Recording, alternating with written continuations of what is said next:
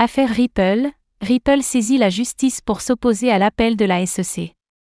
Tandis que la SEC avait fait appel quant à la récente décision de justice qui offrait une victoire partielle à Ripple, Ripple, cette dernière s'est opposée à cette démarche. Elle a ainsi fait falloir sa position devant le tribunal.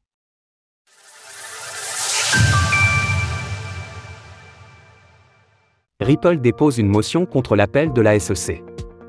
Le bras de fer qui oppose Ripple, Ripple, à la Security and Exchange Commission, SEC, est particulièrement intéressant à observer, car il constitue le premier procès de grande envergure entre un acteur de l'écosystème des crypto-monnaies et un organisme de régulation américain.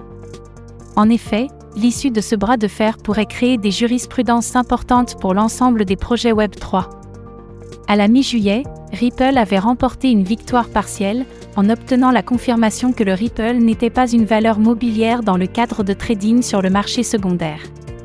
Devant cette décision, la SEC s'est empressée de faire appel, estimant que les ventes programmatiques de Ripple représentaient bien une offre de titres. À son tour, Ripple a déposé une motion devant le tribunal du district sud de New York afin de s'opposer à la certification d'un appel interlocutoire. En bref, un jugement interlocutoire est le nom donné à une décision rendue en première instance. Une requête invalide selon trois raisons.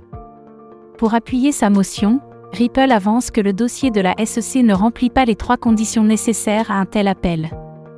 Les dites conditions doivent être les suivantes. L'appel doit soulever une question de droit, l'appel doit déterminer un motif substantiel de divergence d'opinion. S. L'appel doit faire avancer sensiblement la fin du litige.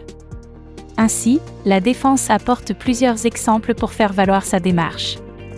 Elle cite notamment l'argument de la SEC, qui s'appuie sur une récente victoire dans le cadre du procès Terra, Luna, pour lequel un juge estimait que le Ripple était bien une valeur mobilière. Selon Ripple, les deux cas de figure sont radicalement différents.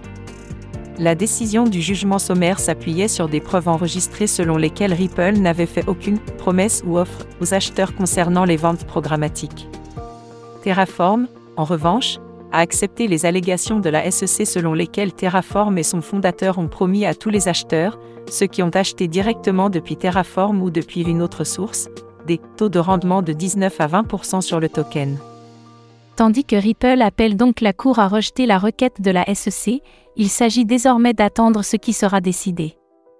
Alors que cette affaire a débuté le 22 décembre 2020 avec la plainte de la SEC, nous constatons au travers de ce long parcours judiciaire qu'une résolution définitive pourrait encore se faire attendre. Source Motion de Ripple. Retrouvez toutes les actualités crypto sur le site cryptost.fr.